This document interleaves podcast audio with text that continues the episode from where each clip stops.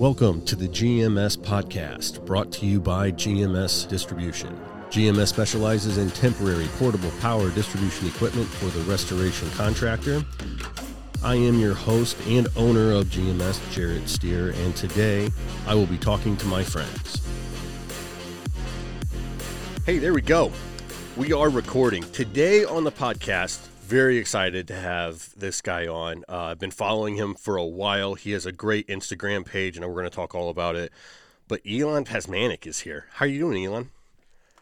Good, Jared. How are you doing? I'm doing really good, man. It's been uh, I've been following you for a while, and I know we've talked back and forth. Uh, well, I, I mean, a couple years ago uh, regarding some of my equipment and uh, and you fixing it, but I'll let you kind of uh, kind of introduce yourself, give a little background to anybody who doesn't know who you are, what you do, and how you're involved in the industry. So, my name is Elon, and I, I work uh, under the business name Born to Repair, same as my Instagram account, and I repair uh, restoration equipment.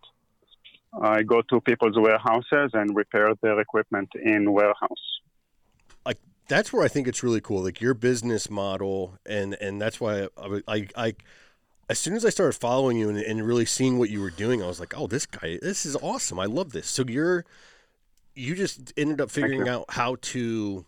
I mean, you know how to. How, how do you how do you know now I'm, I'm just talking all kinds of stuff. Okay, I'm going to slow down. First, I love the model because you drive to the business you go into the warehouse, you find what equipment is damaged, and you're able to repair it on site if it's repairable. But you repair it on site and save the customer a lot of money in in repairs and new equipment replacement. That's the idea. Yes. So, how did you get started? How do you? Where did you learn to repair restoration equipment? So, I had a background uh, with electricity and appliances. I was an electrician's assistant okay. from uh, the age of 12 to 19.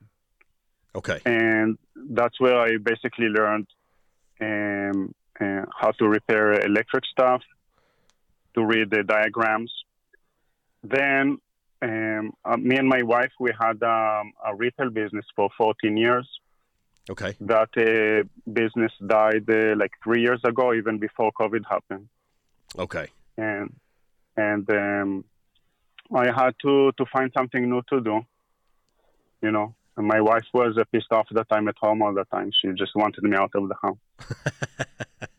so, um, I had a friend that uh, went into appliances. Uh, he also had a, a retail business that uh, that also died. And okay. you know, Amazon just uh, killed us all. That, that's and, what that's what it was. So you're talking before the pandemic, it wasn't that, but Amazon is what the growing of Amazon hurt your business. Um, it, it was a fight that uh, we just gave up on. Mm-hmm. We couldn't we couldn't keep fighting all the time. Okay. It it was getting worse and worse, and it was time to to quit. So we just quit. And um, anyway, my friend uh, my friend offered me to to come with him and to work with him a little. Okay. And he he took me to houses. We repaired appliances together, and I was actually trying to to open a, an appliance business. Okay. But I found myself uh, working in a Surf Pro, ServPro of Sorrento Valley actually, yep. and and they had a lot of uh, restoration equipment that was uh, broken in a big pile.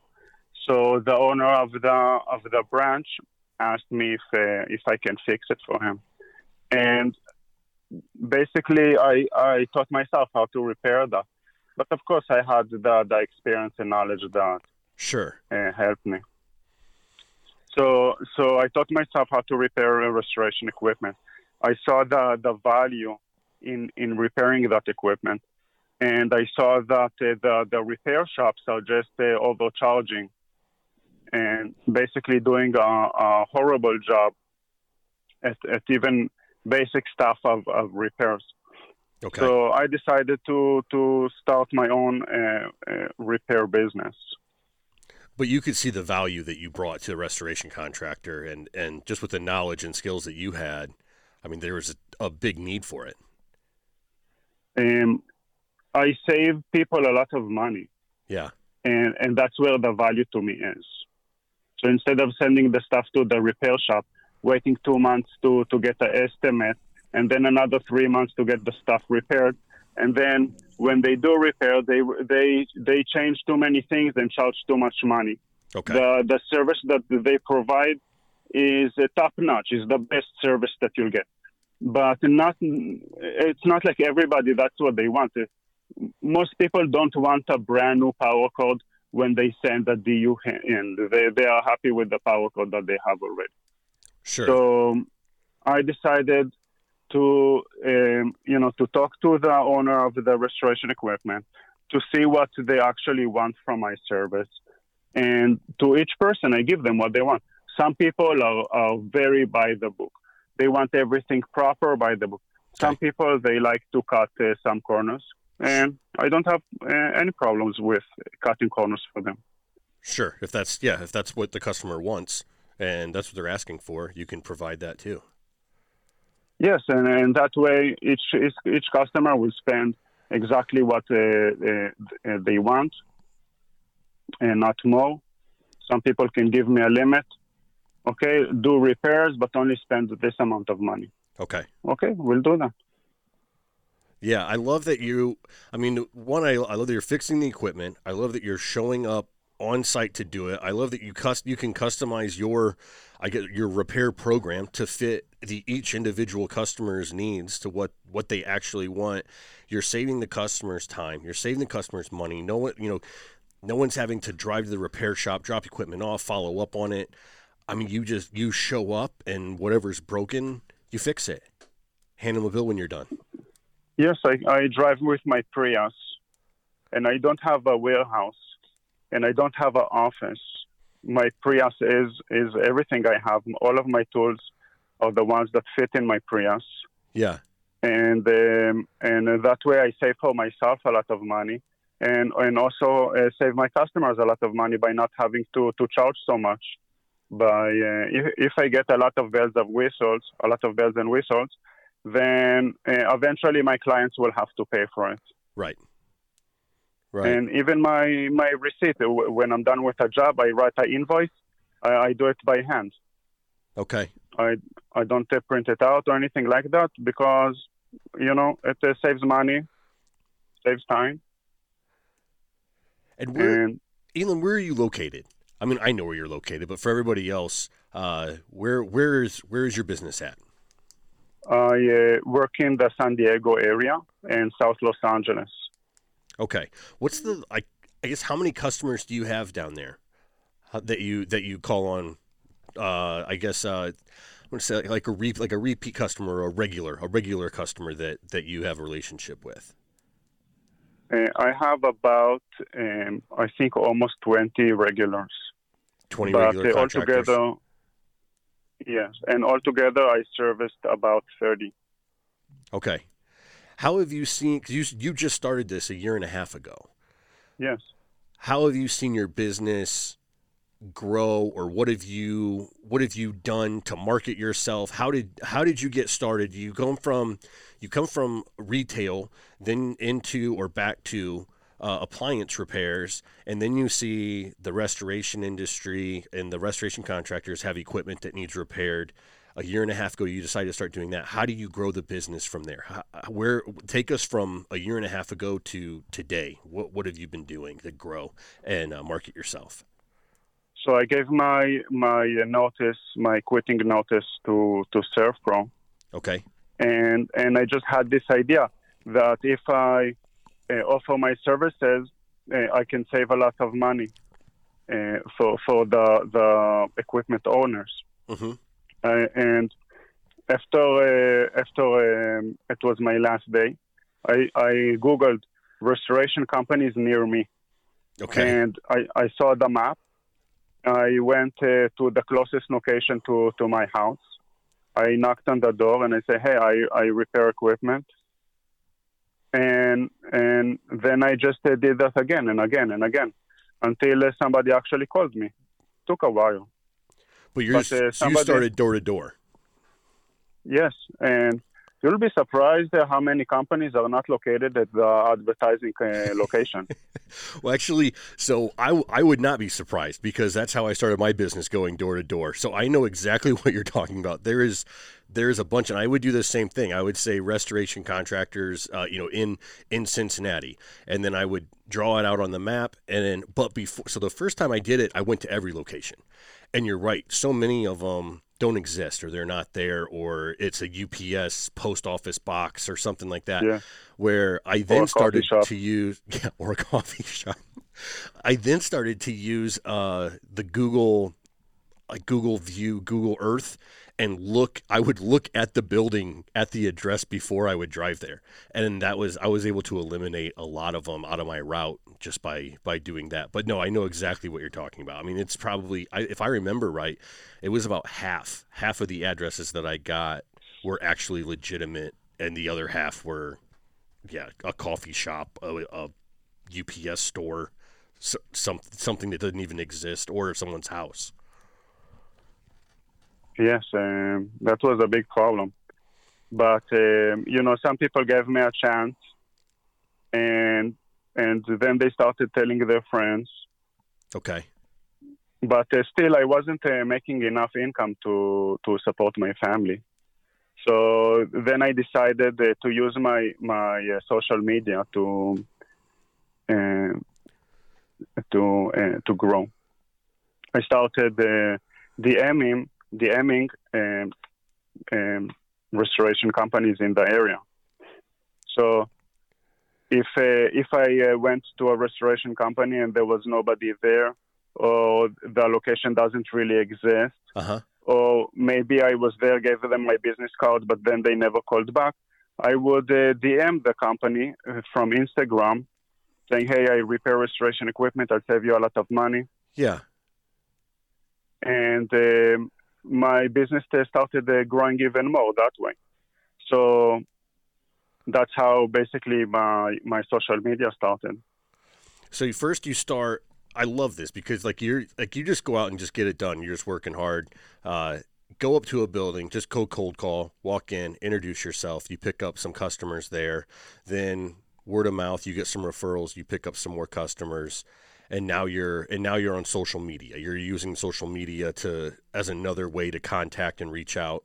Um, yeah, man, it's it's it's awesome. It's been fun to follow you and uh, and watch you, you know, watch you grow and, and watch all of your your posts too. So, uh, now on social media, I follow you on Instagram. Are you are you doing anything else other places, or is Instagram your main your main outlet for content?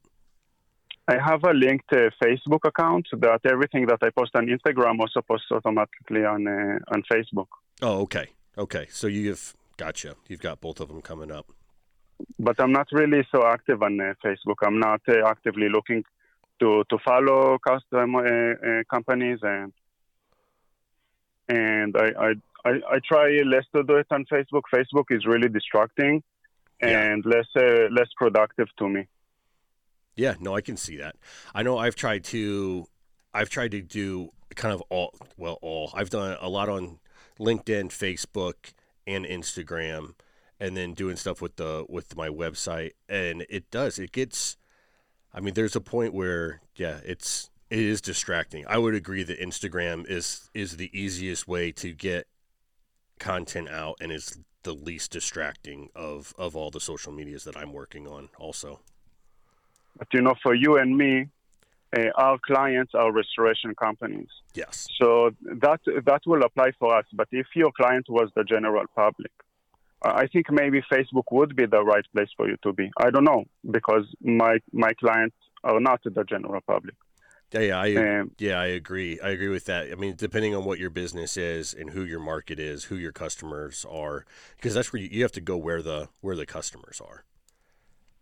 Right, and uh, on like if you want to put a post on uh, on Facebook, that will appeal to the general public. So if I if I was the owner of a restoration company, for example, maybe a, a posting on Facebook will be uh, better because that would reach uh, a lot of people and also uh, a, a, little older demographic, maybe homeowners. But uh, on on Instagram, I can target uh, directly the companies that I want. Yeah. And and uh, that, that's why I personally like for me Instagram because I can uh, I can start following you, then I can like your posts and I can DM you. Yep. And and it's it's very specific to you. So I want. Uh, uh, so now, after, for example, I have a, a large following of uh, restoration companies. Uh, if if I come out with a with a product that will interest everybody, I can just DM everybody on my list. Yes. And I, I, I don't know if I would be, be able to do that on Facebook because Facebook mixes up your your personal account with your business account into just one feed, and and that's you know for my business especially maybe uh, for others too. I think for probably for you too. Um, it's it's much easier to just do it on a, on a Instagram because then your business feed is, is completely separate from the other feeds that you you have. Right. Yeah. No, I I agree. I agree. I like it. Um, now I do notice, and one of the and one of the things I didn't even, which I didn't even know this. I I guess I don't read, I don't read a lot of the Instagram posts, but I I'd come through, I'd see your pictures, I'd like them, and then it was probably it was probably like after six months of following I'm like, oh, Elon, Elon's making poems. He's making yeah. he's making work poems. right. How did you? So I, I guess if for anybody like just talking about that, so you you come up uh, with these with these poems. They're funny. I, I like. I mean, they're entertaining. What made you think of putting the poems out there? One day I was um, I was working under um, a Dri-Eaz, and the Dri-Eaz they have uh, screws on the bottom that you have to uh, take out if you want to open them up. Okay. And and uh, that's that's really annoying because if you if you lay the the DHU down, it will of course uh, start leaking. So I, I would always uh, try to avoid that, and so I would lean the Dri-Eaz, lie down on the floor, and unscrew the the bottom of the dry. Uh, one time, as I was doing that, I thought it was hilarious that that I'm that it's very difficult to screw the bottom of the dry. And I thought, oh, I should make a post about that. But people will think that I'm a creep because that's like creepy if I do that. Yeah. So, but but in my mind, you know, it was like a, it was like a, a moment that I won't never forget because it was so funny. I thought if um, if uh, I'll make it to rhyme, maybe it will be less creepy. maybe people will understand that I'm being sarcastic and, and it's supposed to be funny. So I made a poem about, about that. And and la- later I made a poem uh, about uh, something else that was probably creepy. And then I went back to my regular, it wasn't a business plan to, to make poems, you know, it wasn't a part of my plan. Okay. So I, I continued with the regular boring post and I met one of my friends that uh, worked with me in, in uh, still does in, in Sorrento Valley. And he told me that he really liked my, my poems. He prefers it over the, the other posts that were, uh, you know, generic and, and boring. So, so then I decided to, to continue with my poems because probably people like it. And most of them are uh, a little uh, creepy. But basically, yeah, basically, you know, most of them are really about uh, relationships and and uh, love and sex. But you know, with deals. now, you, is there is there a poem that stands out as your favorite poem? No, sorry, Jared, but I'm too embarrassed. well, okay, I I have your I have your Instagram uh, account pulled up right here on my computer. Do you mind if I read one of your poems? No, I don't. All right. So for anyone listening, you have to follow Elon. His his Instagram handle is Born to Repair, and and I guess like with the poems, is this is this now something like is this regular for you? You're doing like you're like you'll do a poem next week, or or are you you're planning on? It's part of your marketing, right? The poems. Right, but uh, you know, being autistic uh, it's very difficult to force. So when something comes to me, I do it. I don't. Okay. I, I tried doing it on a regular basis, but it stretches me out. Yeah. And and and it also makes the quality of the poem um, um, really bad if if I just uh, try to to push it out on a schedule. Sure. So I decided just to go by like uh, intuition. If if uh, you know, I feel like something is is uh, poem worthy, then I just uh, do it. it's got to be poem worthy. All right. Well, here here is one right here. Dear extractor, usually you're a huge impactor, and I can tell that today you're not well. You lost your suction. That's a sad malfunction. I'm not kidding. Your filter needs cleaning. Oh, it's smelly. Reminds me of New Delhi. Soon you'll be strong as a bear. Yours truly, born to repair. Dude, I love that, I love them. They're they're they're so much fun. That is one of my earlier ones. How how many poems do you have out there? They're actually numbered. So number mm. thirty-eight is the last one. Thirty-eight. Oh, that's awesome. Yeah, no, I, I I do. I mean, when one of your posts comes up, I, mean, I always like the pictures that you put out. Uh, you know, and I and it's always you're always you're always got tools in your hand or equipment torn apart or or something. The pictures are the pictures are cool, but you're you also don't take yourself too seriously, and I I like that too because I'm I'm kind of like that. Um, I don't know. Did you see the uh, the Christmas video that I made? No. Have you seen that? Yeah, we made a we made a, a little Christmas commercial type thing for our for the GMS Power Box, and it was it was kind of funny. It was uh it was fun to do it, and it was supposed to be silly, and, and I think a lot of people you know kind of enjoyed it. So yeah, we're but I feel like you're kind of doing that same thing with a lot of your your posts and pictures. I mean, it's obvious that you're a, a serious guy, and you're and you're doing a great job and and repairing the equipment, but then also you know you're having some fun with the pictures you're taking. I mean, I've seen one where you're hanging off the side of a you, you climbed a stackable washer and dryer, and or I mean, yeah, they're just fun, man. You can tell that you're having fun while you're doing the work too. I wanted the I wanted my my uh, post to to be a little different because I found that in the restoration industry, most of the most of the posts are, are very boring. Uh, maybe it's only me, but uh, but they're they're all the same. You you see two, and you already don't need to see anymore. You know what I mean? They're they're like very know, like salesy or like flyery yeah. looking. I mean, it's very yeah, it's very constructed. Um, yeah, no, I it doesn't seem uh, authentic. And my posts are not for the general public. I mean, if you are from the general public, maybe you'll find interest in it. I don't think so, though. But but because uh, my audience is very specific, I thought maybe I can just have a little fun with it, be a little less uh, on the professional side, yeah, even uh, less on the salesy side.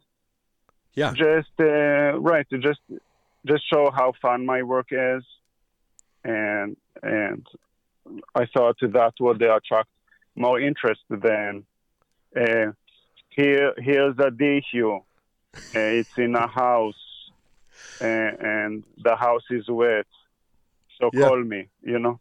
Yeah. No, you're definitely you're definitely standing out. You're finding a way to, uh, yeah, set yourself apart from the crowd and get noticed for sure.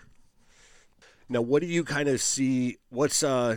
Well, I guess two. The first question I have: Are you using any of the like location um, kind of tools that inside of Instagram where you can search out a zip code and and find people that way? Or how how are you how are you connecting with uh, with your market? Uh, I follow hashtags that uh, that uh, most restoration companies use. Okay. Like for example water damage or restoration fire damage and they come up on my feed. So then I just uh, follow the people who use those hashtags. Okay. of course I, I you know many random people also use those hashtags. So you, I, I check which uh, account is using them. Yeah. And if the account is a restoration company, I'll start following them. No, that's and that's pretty. I mean, we're pretty much doing the same thing. I mean, if I'm trying to grow my Instagram account, um, Yeah, following some hashtags. I'm commenting, liking. But for me, I mean, my product can ship across the country. It can ship everywhere. So, but with you, with you showing up, I mean, your your restoration base is pretty small geographically to the San Diego and Los Angeles market. How are you targeting those specific people, or are you just trying to connect with every restoration contractor? Um, uh, so when when if you use the hashtag uh, fire damage, yeah. I go into your account when when your post is on my feed. I go into your account. I check your location. If you're in the U.S., I'll follow you. Okay, so you're just you're connecting with everyone. And uh, as long as it's a restoration company. Yeah. So right now I follow uh, 1970 uh, restoration companies. Okay. And um, I checked uh, each one of them. Okay. So before before following them, and all of them are in the United States. I have maybe maybe here and there if I had uh, interaction with uh, somebody from Vancouver and I like them, and uh, so I'll I'll keep following them. But the large majority are, are companies uh, within the U.S. Okay, okay, very cool. Now, how how do you see your company in the future? Like, what's uh, what does this next year have planned for you, or what do you have planned for this next year, and then maybe like a, a five year? But I see I see maybe an opportunity where as you're growing your Instagram followers, and you have I mean you have sixteen hundred people following you, um, you know, is there is there a way to do some some education online and try to capitalize on those followers? So I'm actually starting a, um, a repair seminar for restoration equipment, and okay. I, I already posted it on my social media too. And it's going to uh, target restoration companies, yeah. and the goal is to teach restoration companies how to repair their own equipment. Okay. So, so then they won't have to to use the the repair shops anymore. So some of like the some of the more, I guess, the easy repairs or the the repairs that are more common. Most repairs are, are easy, and most people can do it with uh, the right uh, uh, knowledge and guiding. Okay. And most of the repairs that I do, uh, almost anybody can do. Most repairs are repetitive too. Okay. So if you have a Phoenix, you usually have a pumping issue. See what I mean? Okay. If you uh, if you have a dry Dri-Eaz that leaks, usually you have a clog in a, in in a hose. Okay. And and that's it. So, am, you know, in my seminar, I'm going to show how a DHU works and what parts uh, break down usually, and how to find the the cause of a problem, how to isolate the the problem, and then how to replace that part. It's uh, maybe because it's easy to me. I think it's easy. I don't know, yeah. but I think that uh, almost anybody can do it uh, if they are not afraid and if uh, if they just try. Yeah. No, I think so. I think a, a, lot of the shops that I've seen, there's usually somebody there that's, yeah. I mean, usually there's there's people on staff that are handy with a screwdriver and can, I would think, could do, could, you know, if it was something easy, simple fix, that they could do it. And some some people don't really know how electricity works and and how to use a multimeter to um, um, to to check uh, you know components. Right. Some people are afraid of electronics, so they won't touch the control board. But um, all you need to do is to replace it if there's a problem. Just replacing the control board in your warehouse will save you so much money as opposed to uh, to sending it to the repair shop they will not only charge you for the part, they will charge you labor for like two hours when it's a 15 hour job, a 15 minutes job. Okay. And and uh, they'll also replace your power cord. They'll give you a, a deep clean with chemicals, and of course you have to pay for everything. Will cost you five hundred dollars to to repair a hundred and fifty dollar uh, um, component that is broken. Gotcha. So there's yeah, there's a lot of money that could be saved if you have somebody on staff that can that can do some of these repairs. And some uh, companies are small businesses and are run by the owners of the, the business. Some owners can do it themselves. Sure. Some people they don't have um, a general manager or a warehouse manager. In that case, I can teach them how to do it. They can repair their own equipment, or I can teach the warehouse manager or the general manager or whoever in the company um, um, that thinks that they can do that. But now, if you're teaching people how to do their own repairs, especially so, I could so kind of two things. Like one, if you if you had you know the seminar that's going online, which I have some more questions about that and to see where that goes, but I could almost see you know in the future a a born to repair academy where you could you know you have a, a yearly subscription and inside there is how like a video on how to fix anything. Um, and you know maybe and people you know then across the country would just if they had something that was broken like like you said like i have a Dri-Eaz dehu that's leaking you know they could go to the born to repair academy and there's a video that says if your dehu is leaking and they watch it and they can and they can fix it themselves. Um, i i see that could be really cool but if you're teaching people in now now going back to san diego and and los angeles if you're teaching people there how to do their own repairs, then aren't you putting yourself out of work? My wife said exactly the same thing, and my my grandmother too. well, so what? And so what do you think? So that won't that won't stop me. I'm still going to do it. I think it's a, it's a good thing for the industry. I, I hope that it will become a standard uh, in the industry that uh, people will learn how to repair their own equipment. And I might uh, have to let go a few of my clients here in my area, but I'll gain so many from, from all over the US and maybe even outside of the US. Um, right. Uh, in in Canada, in England, in um, you know Australia, people speak English, and I can teach them too. Yeah. Um, uh, I can teach in Hebrew too. I don't really know other languages, but in Israel they don't really use restoration companies, and uh, so they don't really need my teachings over there. Okay. So I'm pretty much limited to areas where people speak English and uh, I'll, I'll, gain, I think, uh, so many clients. Also, the seminar will uh, will be, uh, you know, pricey. It's, it's not going to be cheap, but okay. on the long term, it's it's going to be worth it. Right, it's an investment. So you're, and, um, yeah. I say, so you're looking more at the big picture. You're not you're not so worried about the customer next door. You're going, I need to take care of him the best way I can, which in this case if it's teaching him how to do it himself, that's how I can provide the most value to this customer.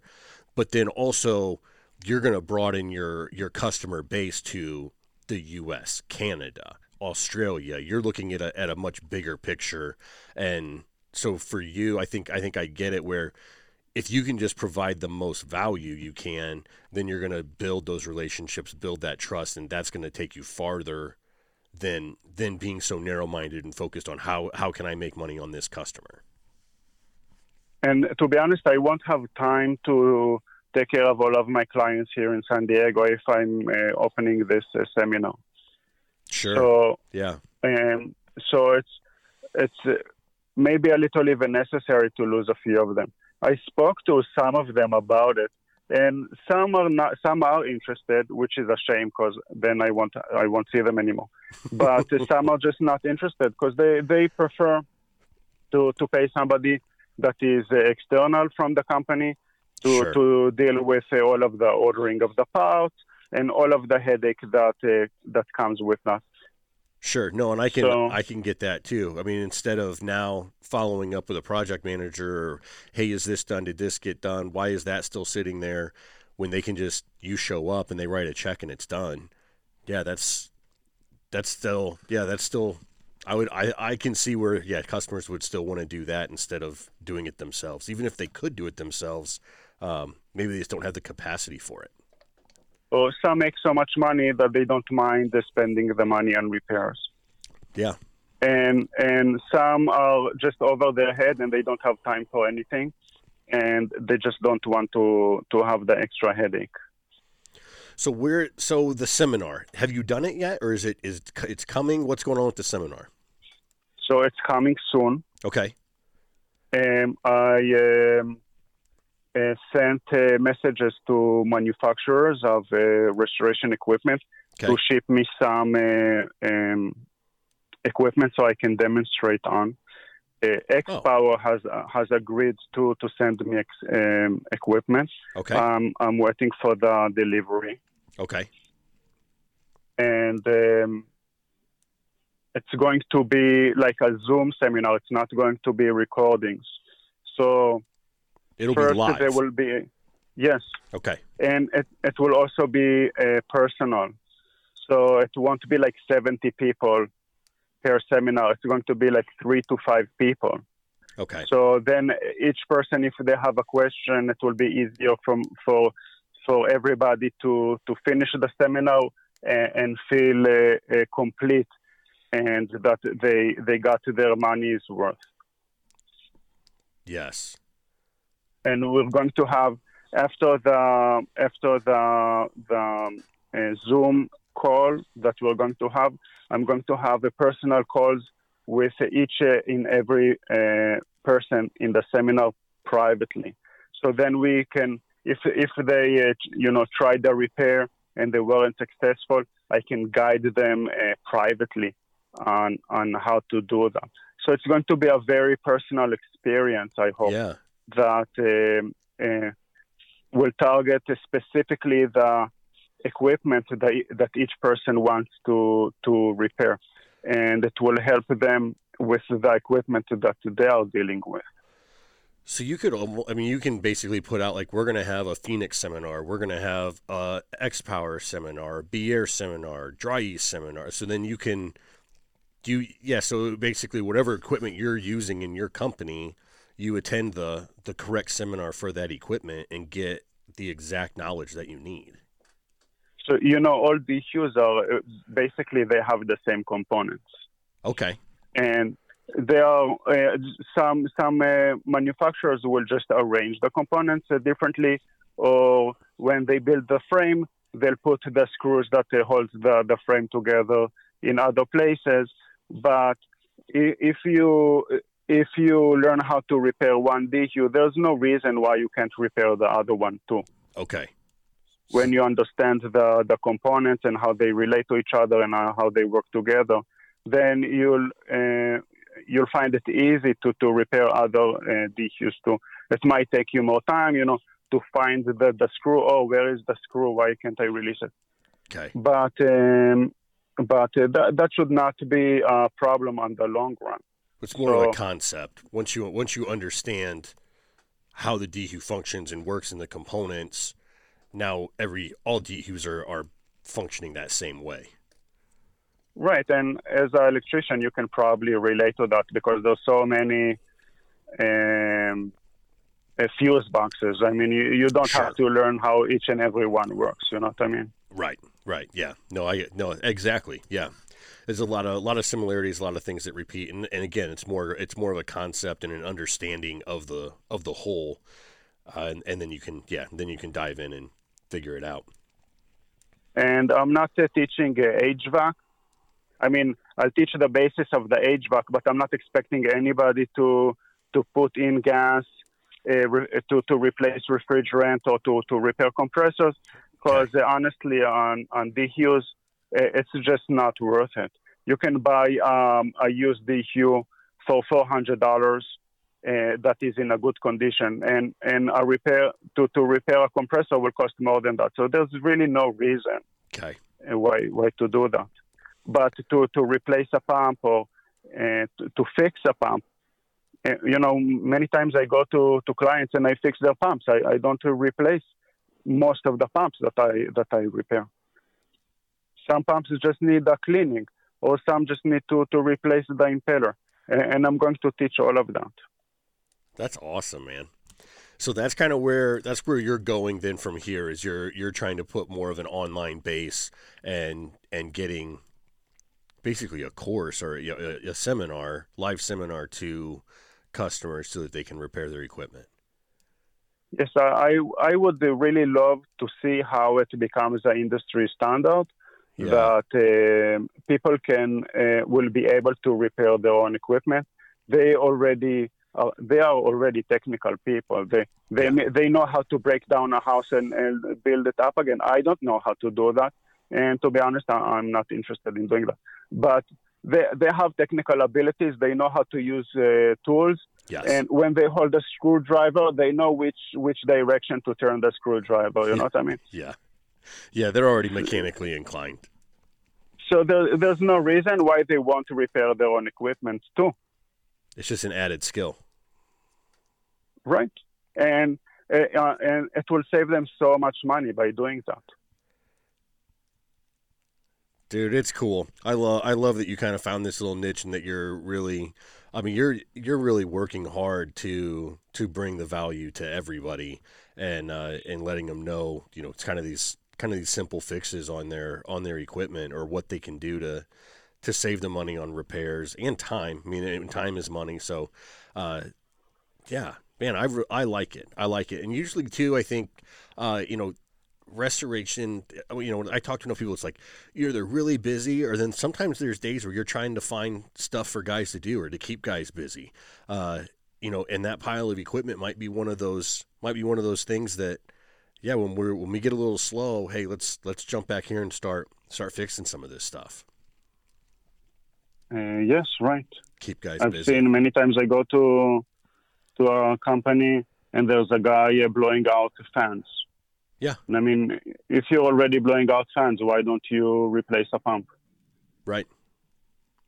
Right. Yeah. No, and I've seen a lot of people uh, when they clean equipment, they're already taking some some pieces apart to clean them and putting them back together. So yeah, they already have the they they have the skill. You're just now going to provide them the knowledge to to do it. Right, and usually they also do it wrong. So they'll take an air compressor They'll take yeah. an air compressor and, and blow it on the on the uh, the diffuser intake, and that will just uh, ruin the pump eventually. Okay, so so, so you, you could you even you could even have a cleaning seminar to properly show how to clean equipment. It sounds like if sounds you like take my seminar, right. you, if you take my seminar, you won't need a cleaning seminar because it will be so obvious. Okay. So how do people sign up for the seminar? Um, so I opened um, Instagram page, okay. the Born to Repair seminar, and right now the best thing to do is just to follow that page. And when the when I get the equipment ready and everything ready, yeah, then I'll just um, uh, post it on that page. Okay. And of course, I'm going to DM also everybody on my list. But uh, but uh, to show support and interest, the best thing to do right now is to just uh, follow that page and and to wait for more information. Well, I'm going to follow it right now because I do want you. I do want to know when this happens, and uh, and I'll be happy to share it too on my on my feeds when I, when you get it out there. Thank you. I appreciate it. Are yeah. you going to take the seminar? Uh, do you want me to? I don't. I'm I don't just, know how much. I'm just kidding with I you. I don't know how much equipment I'm, I'm going to repair, but I'll take I'm it if you want me. I'm just messing with you. I'm just messing with you. Well, Elon, I wanted to get to also, uh, and we probably should have done this. Uh, now we're at the end of the podcast. So we probably should have done this before. But you, I mean, with your accent, it's obvious you're not from the U.S. Right. Where were? Where were? I mean, yeah. Go ahead. I mean, I I was born in Atlanta, Georgia. Oh, you Okay, well then I was completely wrong. okay, well now but, I have uh, now I have more questions. You were born in Atlanta, Georgia. Um, how? Okay, t- help me out. Help me figure that out. So when I was one year old, my parents moved to Israel. Okay. And that's where I grew up, and that's where I uh, got my accent. Now, are your parents from Israel, or are they from the U.S.? or where are they my from? parents were uh, were born in the states, and and um, now they live in Israel, but I live over here. So they have an American accent over there, They and have I an- have the Israel. and you have the Israel accent. Yeah. Okay. Okay. Okay. Okay. So you're you're one American family moves to Israel. You're one. Do you? So what? What language did you guys speak in the house? They spoke to me English, but I always replied in Hebrew. Okay. and they would constantly be like, uh, "Speak English, speak English." So I just uh, stopped talking to them.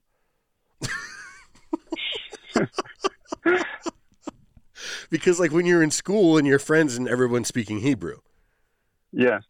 so you you learned you learned Hebrew. Now, were you were you fluent in English, like as a child, and and and Hebrew, or did you more fluent in Hebrew and then learn English? you know, I I understand better than I talk. Okay. But uh, but even growing up, I could watch uh, American movies without uh, subtitles Okay. and without a translation, and just understand everything. Because my parents were American, my parents are American, and they they spoke English to me all the time.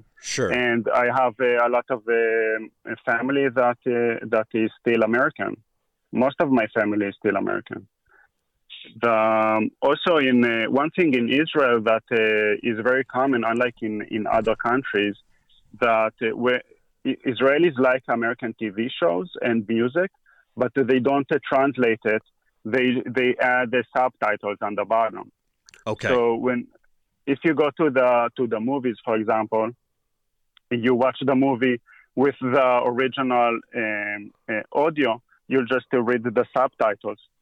okay. And you know, out of the U.S., that's unusual because in in most countries, at least that I uh, know about, they uh, actually translate the audio.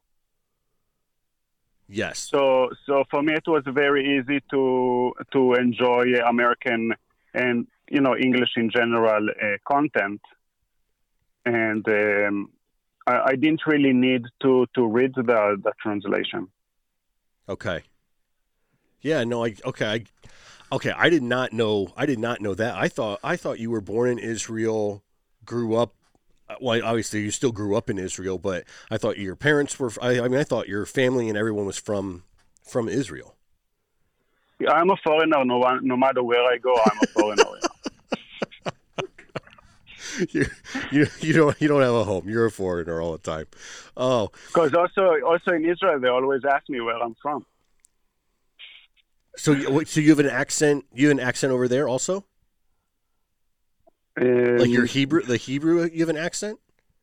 No, I I have um, in in Israel I have like um, it's a little difficult to to, to explain to Americans, Okay. but uh, in, in Israel the accent uh, is not necessarily from your uh, region in the country, but it's more from your um, uh, heritage, and also it's uh, influenced a little bit by by the region. And I, I grew up in a kibbutz, which is a type of settlement that is also a commune. So imagine you live in a small town Yeah. that is agricultural, and and everybody in that town uh, lives um, uh, equally with the same wages, and and whatever the uh, the income, uh, whatever the income the community gets is divided equally by everybody Okay. so my accent um, is uh, very much from um, those those types of the communities. So when people listen to me, they straight away they know that I'm that I grew up in a community like that. Okay. Okay. I understand. I understand. So, what is growing up? Well, do you have kids? I have three boys. How old are they? The oldest is uh, 12, then nine, and then uh, five. Oh, that's some that's some fun ages. Um, I'm happy to be at work. You know what I mean? now, are they are they some busy boys? What are they What are they up to? What are they doing? Um, luckily, our school is uh, mostly open. Okay. So right now, my youngest still goes to school. He's in school right now. My middle one uh, um, is is at home this uh, week, but next week he goes back to school. Okay. And my oldest one uh, will go back in uh, February. But before winter break, they all went. Okay. So luckily, they go to school. That uh, you know gives some some um, more time for my wife and Sure. and even for me. And you know, I don't work every day, so it's nice to to have. Uh, I need at least one day a week at home to to order parts and and to get all my paperwork done. Okay. But um, you know, I sometimes sometimes people don't call me um, for a week. So, but but then I have two weeks that uh, people are waiting. You know what I mean? Sure. Oh yeah. So it's nice nice to be home uh, uh, with a little quiet. What are some of the differences from when you grew up in Israel to your kids growing up in the U.S.? Um, well, I, I grew up in a kibbutz, and and the location of that kibbutz was right right next to a, a border and that was at war throughout my whole childhood. So I grew up in a war zone, Okay. and and uh, every every week or two we would get um, a shower of missiles. And then my kids, they, you know, they don't get that. There's not many missiles in San Diego. Not uh, so many missiles, no. Wow. So that's so that's where you grew up, though. You grew up with with that that going on around you. Right, but on the on the other hand, growing up in a kibbutz because it's a closed community, uh, I could uh, I could go out of my house. I'd say to my parents, "Hey, I'm going," and they'll be like, "Okay, be home at 7. and I would just go, and I could go anywhere I wanted with within my my uh, community. Yeah. So it's a gated. It's basically a gated community, but it's it's more like a town. It's like a little town. It's it's not like a like a gated community here in the states where it's you know just uh, right. a complex basically. So we we had uh, hen houses and we had cows and fields, but I, I could uh, go wherever I want within my community. I would go with friends, or uh, I could go to friends' houses. We had a, a dining room, so our parents they never needed to to cook or make food Okay. or, or shop for food there was uh, three three meals a day in the dining room, and the whole kibbutz would meet over there to eat. That's that's cool. That's interesting. We would uh, share cars. So from when I got a driver's license, Yeah. I um I could uh, take a car from the community. I would just uh, sign up on the board. You know, there's a board with a list. If uh, the car is not taken, you can just take it, take the key, drive wherever you want, and bring it back uh, wh- whenever uh, you want, basically. So that's you know that's not the whole country of Israel is not like that, but Right. uh, but if you live in a kibbutz, which is only like one percent of the population live like that, Okay. then uh, then that's uh, you know in Israel it's common for one percent, of course, of the population. Now, is there anything that you that you really miss? Is there any food, or is there any games, or is there is there just something in the culture that that yeah that you that you that you miss that miss a little more than anything else? And uh, you know, in, in Israel, people are taught to be very direct Okay. uh, from a very young age. So, um, when you when you speak to somebody who is Israeli, you know exactly what you think. It's very common to, uh, for example, take a taxi and, and start arguing with the driver about politics, and and you start yelling at each other. But then when you leave, you just shake the hands and, and you are like friends now. You know what I mean? You. It's not offensive. Uh, right. You can. It's in Israel culturally. It's it's uh, good to be direct and to say what you think. People people value that okay. much more than being nice. People less value being nice than than they do uh, being direct and honest. Okay. So it's not expected of you to just insult people on the street. Of course, that's not the the point. Right. But um, but it's nice to to know when you talk to somebody uh, what he really thinks. Almost like you don't throw out hurting somebody's feelings. You can just yeah, you just be open and honest people there don't uh, get insulted as quick as over here. Okay. Some do. I mean, people are individual, and but but culturally, yeah, culturally, people are more uh, tough that way. They don't get insulted so fast, and sometimes, uh, you know, I, I, when I speak to to Americans, I, I have to apologize for maybe being too direct or maybe being um, too aggressive Okay. But it's a it's a cultural thing, and when I do that, I do it uh, not not in a uh, not with a bad uh, intention. Sure. You know, but uh, you know, I'll go to people and and talk to them. I don't mind. For business, it's really good here in the states. Let's say if you want to be a salesperson, having a Israeli mentality is really helpful because m- most people are shy and uh, here in the States. I mean, they are shy and they keep for themselves and they are not really uh, outgoing. But as a salesperson, if you are really outgoing and you can talk about many subjects, that's that's really good for that profession.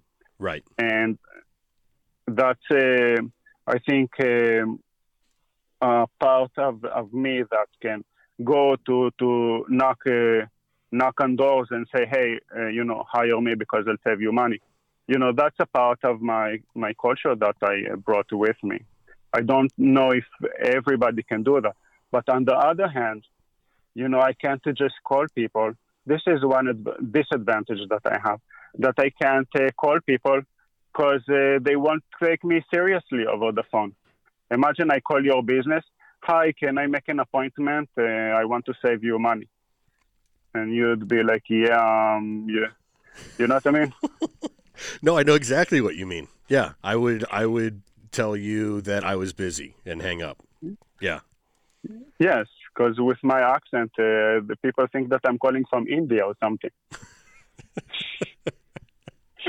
no, no, it's, no, I get it. Like that would be. I mean, you're being honest, and that would that would be a struggle when you're trying to do sales. I mean, I'm trying to put myself in that position to where, yeah, if cold calling or, or just using the phone, you know, basically isn't available uh, for marketing. It, you, yeah, you have to figure out other way. And I think that's one thing that I really like about you is, you know, you didn't let that stop you. You just found a different way to do it and and still got it done. You know, you and me are, are very similar in, in many ways. Yeah. And both of us uh, had to go through struggles that most people don't. We spoke about that uh, actually before. Yes. Yeah, we had, yeah we had a conversation about that. So we can uh, relate to each other when it comes to that. And I also really appreciate it about you. You also uh, found it very difficult in the beginning, but you overcome it. You overcame it, and nothing stopped you, and you found your way. And now you're an industry standard, you know. And I, I really, yeah, uh, you know, admire you for that. And and I, I hope you know I hope one day I can do the same for me too. Well, dude, thank you. And and yeah, it is. I mean, it, it was a it was a struggle. It is it is a struggle to uh, you know to start basically just to take an idea that no one else is is really using, and you're going, hey, this this should be the standard. This should be the new standard. And there's a lot of education behind that, and a lot of uh, it's it's. I mean, it's it's a hard it's a hard road. And uh, so yeah, so no, we we yeah, we have talked about it, and I can appreciate that about you, and I think that's why, I mean, why I like seeing, you know, I like seeing your posts, I like seeing this this new seminar that you're talking about. I love to see your growth because I know, man, you're just you're hustling out there, but you're getting it done and you're you're moving the needle you're making a difference and it's it's fun to watch man I, and and uh, another reason why i wanted to have you on the podcast and talk to you because i just yeah same same to you brother. I, I enjoy watching your journey too. I'm uh, happy that i'm being entertaining. You, you definitely are. Oh well man i think i mean we're we're just over an hour. Um is there anything that you you know that we didn't that we didn't get to that you wanted to talk about or or uh, a final thought anything like that? A last minute tip repair repair tip something like that? Anything? Yes never believe uh, appliance technicians.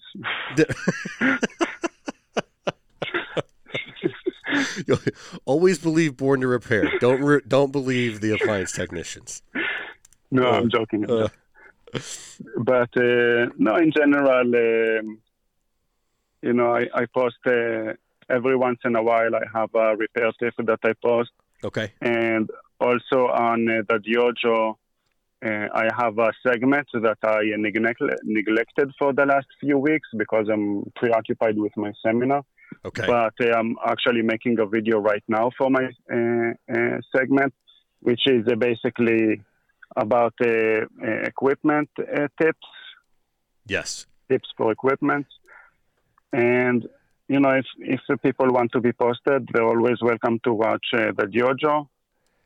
Yeah. I like to watch it on, on YouTube and and that way I can both see and listen in the same time. But you know, some people just like to listen; they can also do that. Yeah, but yeah. John Isaacson, the Dojo. He's been on the podcast, our podcast, a couple times, and uh, he's a good, a good friend of mine.